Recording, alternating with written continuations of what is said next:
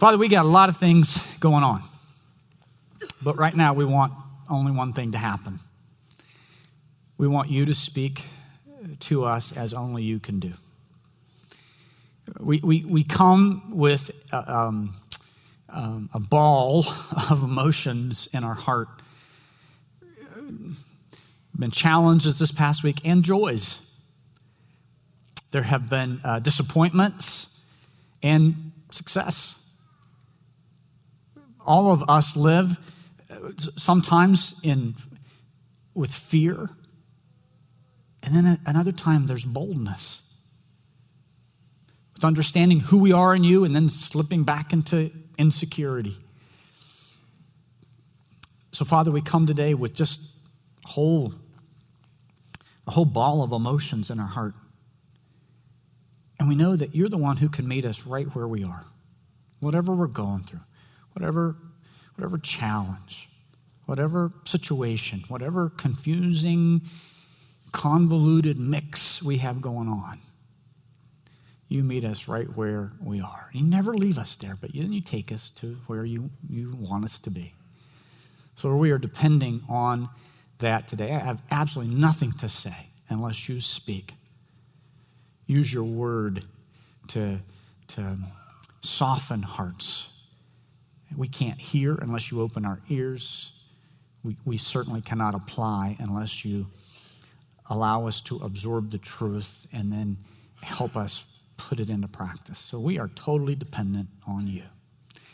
We pray, Lord, that you would be with us as we look at your word. In Christ's name, amen. I'd ask you to take your Bibles and turn with me to Mark chapter 8. Mark chapter 8. We are in a series of sermons regarding the life of Jesus. And today we look at um, a story, an interaction that Jesus had with his disciples, a significant uh, interaction, a turning point in the Gospel of Mark. We're going to look at Mark chapter 8. Let me set the context. The Jewish people in Jesus' day were oppressed. They were living under the rule of Rome. They were taxed into poverty. They were viewed as second class citizens. They desired to be relieved from that. They desired for a Messiah to come, the promised Messiah of the Old Testament, a Messiah like Moses who would come and deliver them politically and deliver them in a military way.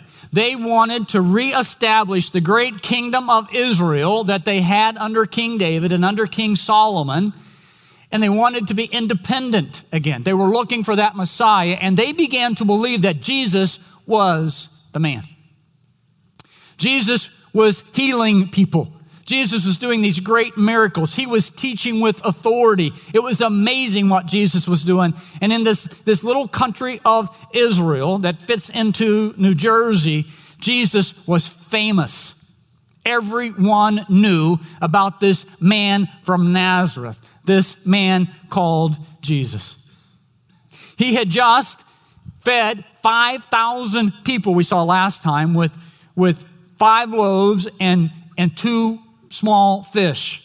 5,000 men besides women and children. So we're talking maybe 10,000, 12,000 people. The people there were so enamored by him and so amazed by him, they intended to, to make him king by force. And so Jesus went into the hills to pray. And after he did that, he sent his disciples on the water across the Sea of Galilee to a town called Gennesaret. And we remember last week the story where he met them on the water. When they got in the boat and landed in Gennesaret, there was already a crowd of people there. They recognized Jesus. They ran to Jesus. They brought their sick to Jesus. In fact, there, there's a, Mark says that the crowds were so heavy and so big that they were crowding around Jesus, and some people were straining to work their way through the crowd just to touch the hem of his robe. And when they did, they were healed. The disciples and Jesus, leaving Gennesaret, then made their way back to the place they had fed the 5,000, this little village called Bethsaida. And all along the way, they taught, Jesus taught and healed people in these little villages.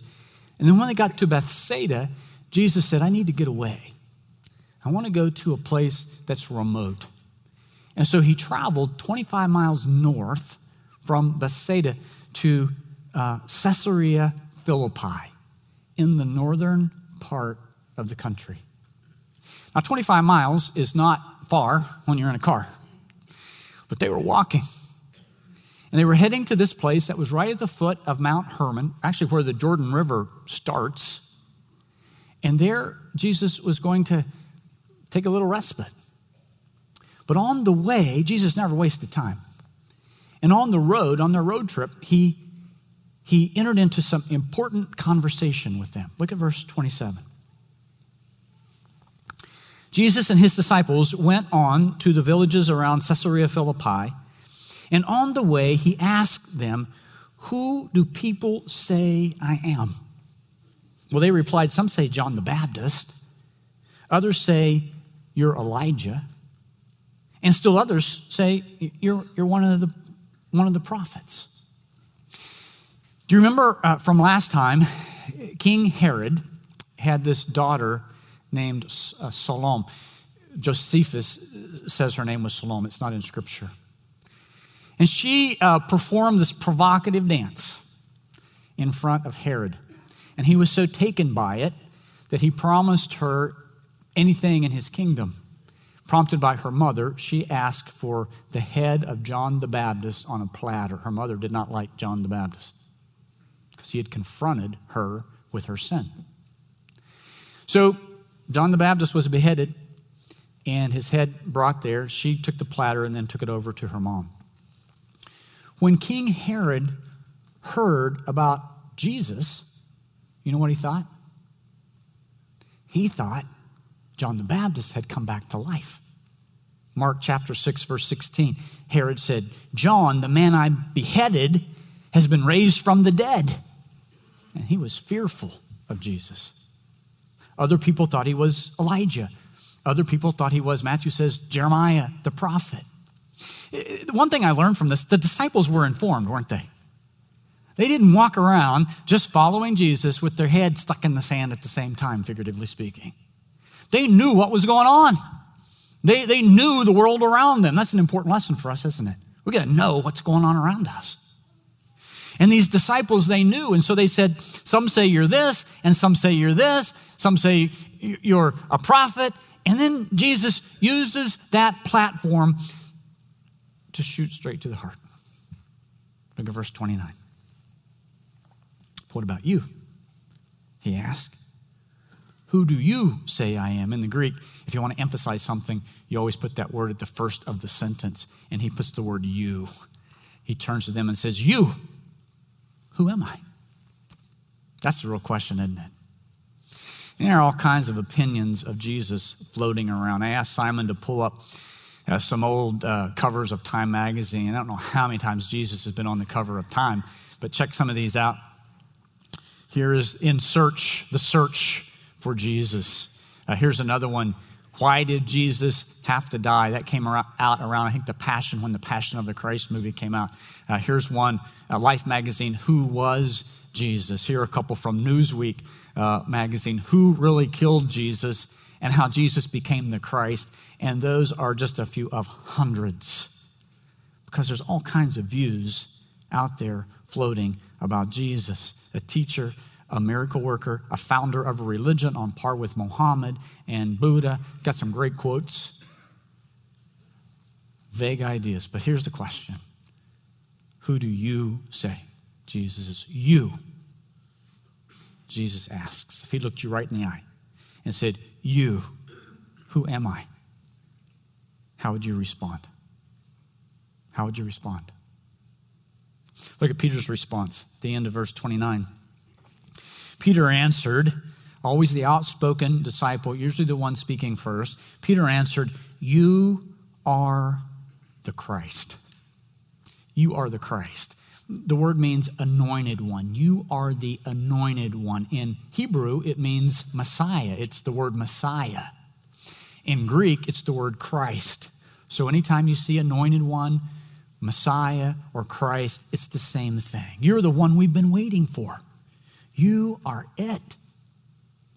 Now, notice Jesus' response. Look at verse 30.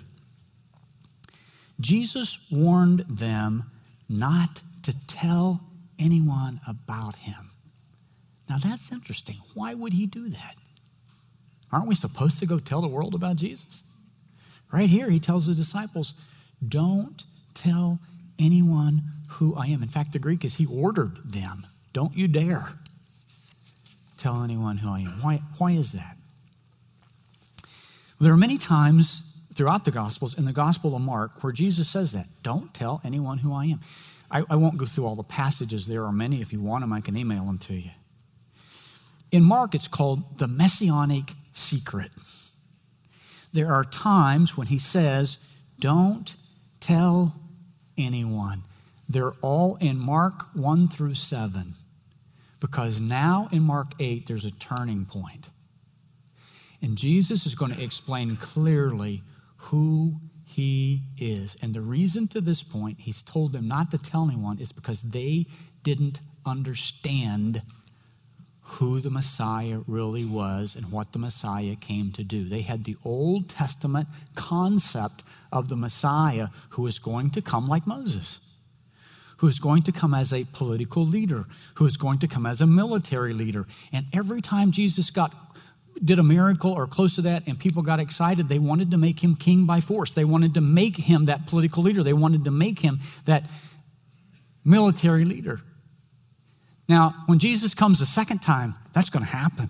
Every knee will bow and every tongue will confess. But the first time, he came for a different reason. Disciples didn't get it at that point, people didn't get it, but he came for a different reason. He came to suffer as the Messiah. Suffering Messiah did not jibe. Those were that's like an oxymoron in their mind at that time. So Jesus has some teaching for them before they go proclaim who he is. Look at chapter 8, verse 31. And then he began to teach. In the Greek, he taught repeatedly. He drove this home. Mark is going to summarize it for us. He may have taught for an hour, he may have taught for three hours. We don't know. He may have taught longer. We don't know. But he is driving this home. This is a point in Mark, right in the middle of the book, where Jesus is now headed to the cross. And he is explaining to his disciples as clearly as he can what's going to happen. He began to teach them that the Son of Man must suffer Son of Man was a title he loved to, to give to himself. The Son of Man must suffer. It is a divine necessity that the Son of Man suffers many things and be rejected by the elders, chief priests, and the teachers of the law. You're going to be, I'm going to be rejected by the Jewish leaders. The elders were the lay leaders. The chief priests were the Sadducees.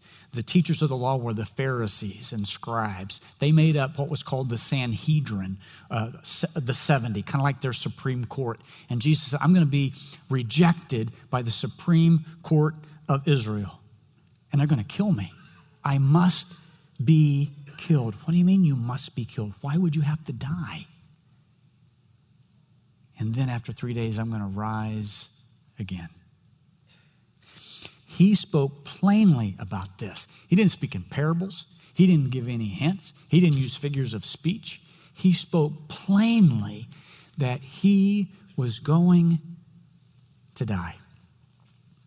And he didn't mince any words. And the disciples understood it clearly. We know that because Peter didn't miss the message.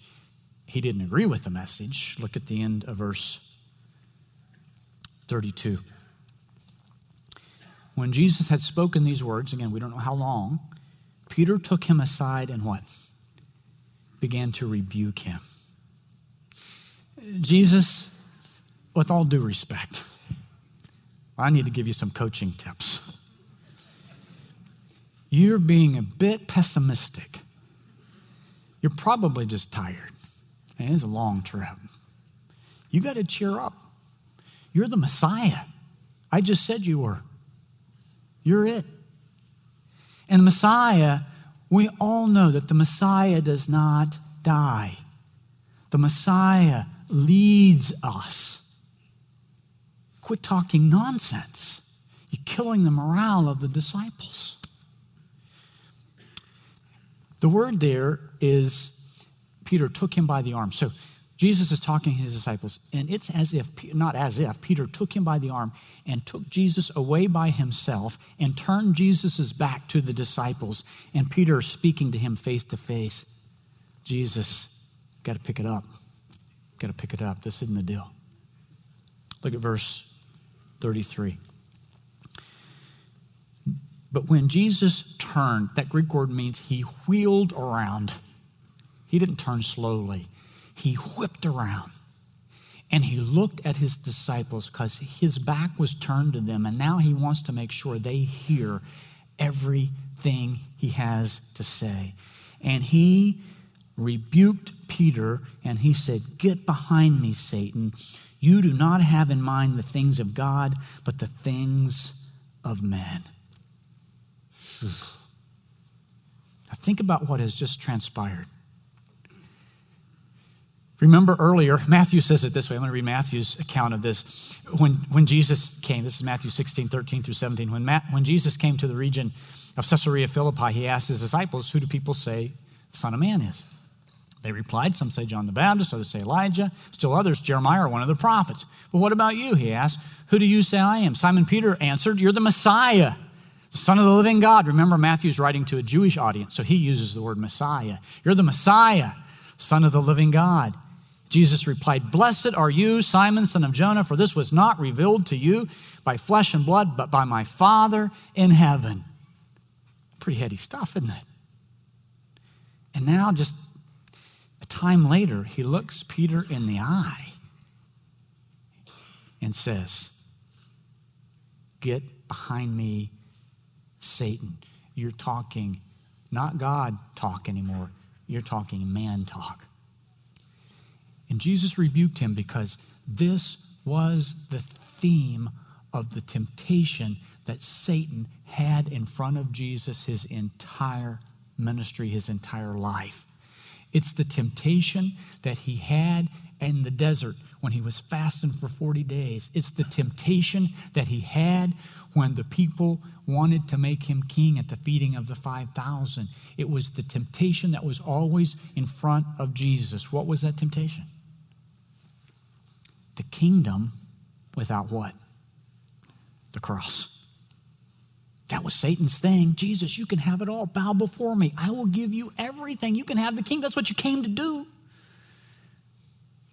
But you don't have to go through the cross. And Peter is not, Jesus is not calling Peter Satan. He's saying, Peter, you are being Satan's mouthpiece. And I, when I read that, I just, that, that frightens me, doesn't it? Do you? We have to be careful. One moment, we can be, we can be speaking the things of God to people. If you're, if you're a leader, and then the next moment, we can be speaking the things that are prompted by Satan. Man, that's, that's frightening. And that's why Jesus was so blunt with, with with Peter. You, you, you are bringing that same temptation up that Satan has in front of me all the time. Now, to this point, again, everyone wanted and expected the Messiah to be this military and political leader. That was the model of man, but not the model of God. Jesus came to die on a cross for our sin. The second time he comes, every knee's going to bow and every tongue's going to confess. No one's going to get around that. But this time he came to die for our sins. There's this great separation between man and God. And we cannot get there on our own. Your best day, your best effort, your confirmation class, your first baptism, whatever you do, things we do here, right? Coming to church and singing songs, that does not make you a Christian. Your best effort will not make you a Christian. Jesus came to die on a cross for our sin. He came as the one time for all time sacrifice for us. He died so we could live. His death on the cross was our substitute. And so when we trust in Jesus, we are trusting in his work on the cross that we should have been there, but he took that death in our place. That's why he came. He came to die. Mark chapter 10 For even the Son of Man did not come to be served, but to serve and to give his life a ransom for many. And here in Mark chapter 8, it turns. And now Jesus is going to make certain everyone there understands for good that this life is not about a military procession or a political overthrow. Something different is going to take place. And Jesus is going to tell his disciples, if you really want to follow me, if you're serious about, if you, if you want to play games, that's a whole other story. But if you're serious about following me, some things have to happen. Some things have to be demonstrated in your life. Some solemn stuff. We're going to go through those in verses 34 through 38 as we prepare for communion. And as we do that, I just wanted to give a little administrative uh, instruction right now. We have a, going to have a new way of distributing communion. And when you uh, when it's passed, we're just have one time to pass, and there'll be two cups together, the ju- juice on the top and the bread on the bottom. So you'll get these together, and you can hold them in your hand. And one of the reasons we did it was just basically for hygiene reasons, actually, so everyone's getting those big pieces of bread and dripping their hands all over all the other pieces of bread. And, and so I'm explaining this because the first time I saw this, no one explained it and it got passed by, and I thought, those goofballs, they put two cups there. We wouldn't do that at our church. And then the pastor got up and said, Okay, let's take the bread. And I said, What a goofball, because there's no bread here. But actually, I did have the bread and the cup, so I want to make sure you understand what we're doing. Okay? So that's the administrative thing. You can get two cups. Bill McDougall, one of our elders, is going to lead us in that, just like normal, but a different distribution system. All right, one, everyone understand you're going to take two cups? Everybody got it? Good. I wanted to get that out of the way so we can get back to the passage. Look at verse 34. Then he called the crowd to him along with his disciples. Think about this. Jesus has just rebuked Peter. You are thinking the things of man, not of God. And it goes for all you disciples out there too, if you're thinking that. Now he brings them in close. He's kind of like, okay, come in close. And anyone else in the crowd, you want to come in close? You join us. And then Jesus gives some very specific instructions for the believer. Now, I want to be very careful here. To become a Christian, it's a free gift of God's grace. You, you do not earn it, you can't deserve it. It's not something you buy, there's no price to it. It's all by grace. For by grace you've been saved through faith. And when that happens, when it truly happens, now there are a lot of times people make professions and they think they have their ticket punched to heaven but there's no change in their life. When you truly become a Christian, something changes from the inside. You are regenerated, you are redeemed. The, the old sin nature is not completely unplugged, it comes back and dogs us all the time. But there's a new pattern of our life. When Jesus changes us, the internal change produces outward actions. It's not that the outward actions save us, it's that the outward actions are a demonstration that we are saved. And that salvation is all by grace. It's a free gift. It's nothing we can do. And when we receive that free gift, we are changed from the inside out and we are a new creation. Old things are gone, new things have come. First, uh, 2 Corinthians 5 17.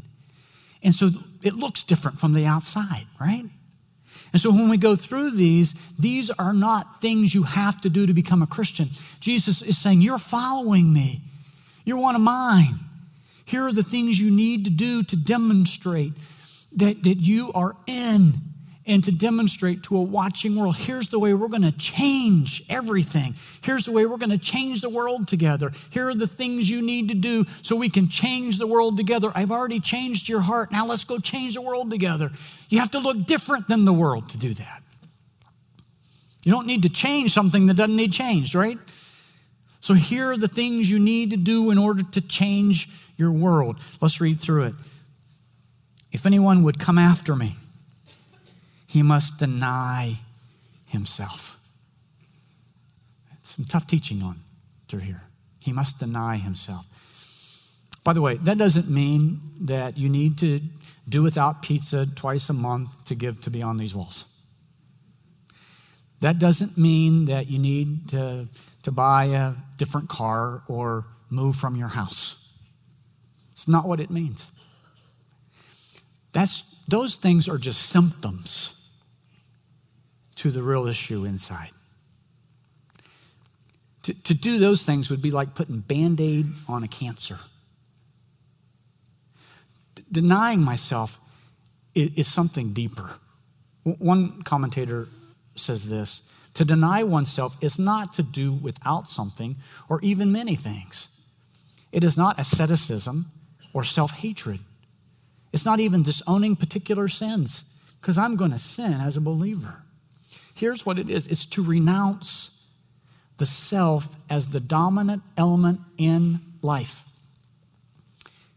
It's to replace the self with God in Christ as the object of affections. It is to place the divine will before self will. If we would put one word to that, it's talking about kingship. Who is really on the throne of your life? Who is really the decision maker? Who's really the director? Who do you bow before? And Jesus says, It's got to be me. I'm the one who changed your life. I got some great plans for you. It's got to be me kingship. You must deny yourself. You must have me on the throne. And in those times when you take me off and you do your own thing, you need to, as a believer, repent, confess, and put me back up there so we can move on together. He must deny himself and take up his cross. We get these pictures of Jesus going to the cross, pulling the big cross like the T, right? On his shoulders. That's not how it worked. The, the vertical bar was always at the place of crucifixion, it stayed there. The criminal, condemned criminal, took the crossbar and carried the crossbar on his shoulders, tied to his wrist the heavy crossbar. And then he was paraded through town. And if you've been to Israel, little narrow streets, the road to the cross, the Via Dolorosa, just tiny, tiny little narrow streets. And people were yelling stuff and spitting and throwing stuff as the criminal walked down these streets. And that was the symbol of the criminal saying, whether he wanted to or not, I am under the authority of the Roman Empire whether I want to or not, I am submitting myself to the Roman Empire. I am carrying my cross. So when Jesus says we are to carry our cross, he now is speaking figuratively. He's not talking about the crossbar to some of the disciples he may have been.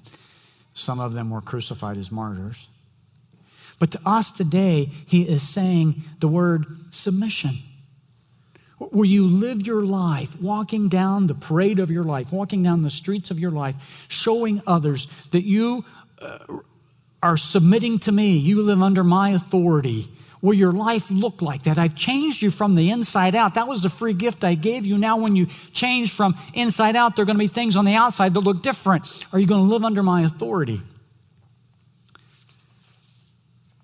Jesus said, Deny himself, take up his cross and follow me. Here's the word direction. What direction are you going to head in? I don't want to get into all the Greek all the time, but I love some of the grammar here in the Gospels. They're so it's so powerful. This word is in the present imperative, present active imperative, which means it's significant. It means you're going to make a decision to follow me, right? And then you're going to make a decision to follow me every day. It is a continued decision because sometimes you're going to get off the path.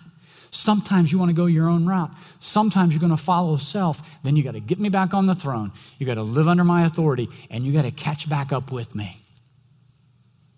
Will you follow me? J.C. Ryle, an old commentator, says these are hard sayings, but they admit of no evasion. In other words, you can't write them off. The words of our Lord are plain and unmistakable. If we will not carry the cross, we will never wear the crown. Look at verse 35 and 36. For whoever wants to save his life will lose it. But whoever loses his life for me and for the gospel will save it. Now, some of the disciples literally lost their life. Some of us may literally lose our lives. We don't know what will happen. But figuratively as well, we must be willing to lose our life. It's not about us anymore. Are you willing to give your life away in order to live for eternity? That's what Jesus is calling us to do. It's not a, it's not a happy face, punch my ticket to heaven card. It's I'm changing you from the inside out. We're on a new route together. You're a different person. We're going to change the world together. I have you on a great adventure.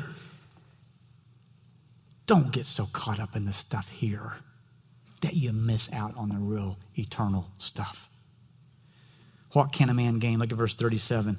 What can a man gain? What can a man give in exchange for his soul? How much would that be worth to you?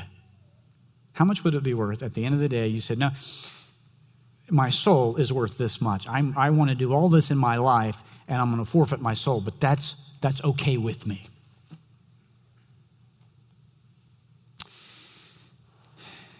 Perspective. That's what Jesus is talking about there. Here's the last one witness. Witness. This, dry, this just digs into anyone who would say, Oh, I just witness with my life. I don't really need to tell anyone about it. Really? If anyone is ashamed of me and my words in this adulterous, and this is verse 38, in this adulterous and sinful generation, the Son of Man will be ashamed of him when he comes in his Father's glory and the holy angels. If, if the pat, Jesus is saying, if the pattern of your life is that you will never speak up for me, in fact, you're ash- it's not that you just don't speak up for me, you're ashamed of me. That nothing really internally has happened. And when you get to that day when you stand before me, I'm going to say, Time out. When did you ever speak up for me? I ain't speaking up for you. The gospel say um, many people will stand before Jesus and say, Hey, I did all these things in your name. We cast out demons in your name. We did all these things. We went to church. We sung songs. We even raised our hands. Sometimes, not all the times, sometimes we raise both hands. And Jesus could say, Really? Did you think that's what it was about? I didn't even know you. Don't you want to stand before Christ and say, Here, well done, good and faithful servant? And you, you don't get that message then if you're not, if you're ashamed of him today. It starts today. That's why communion is so powerful, because we have to examine ourselves, and we need that. We're, we're, redeemed, but, but we still have that old sinful nature, and it pulls us down. And there are times when we have to say, Man, I'm missing the ball here. I'm missing the boat here. I got to pick this up. I can't do it on my own. Lord, through your spirit, give me the strength to do this. I got to get you back on the throne of my life. I've got to be going your direction. I want you as the object of my affections because right now it's really not. I want you to be the leader of my life. We're going to put some things on the screen as you hold, as you're waiting for, or as you're holding the bread and the cup. Who is the object of your affections? Answer these questions today as you hold the bread and the cup. Am I living in true submission to Jesus? Who is the true leader of my life? Could a person watch me for a week and conclude that I'm not a part of this system of the world that opposes God? Am I ashamed of standing up for Jesus? Father, those are the questions that we want to answer today because we want to be those. We desire to be those on a great adventure for you. When we deny ourselves for you, it is the most significant, most satisfying thing we can do.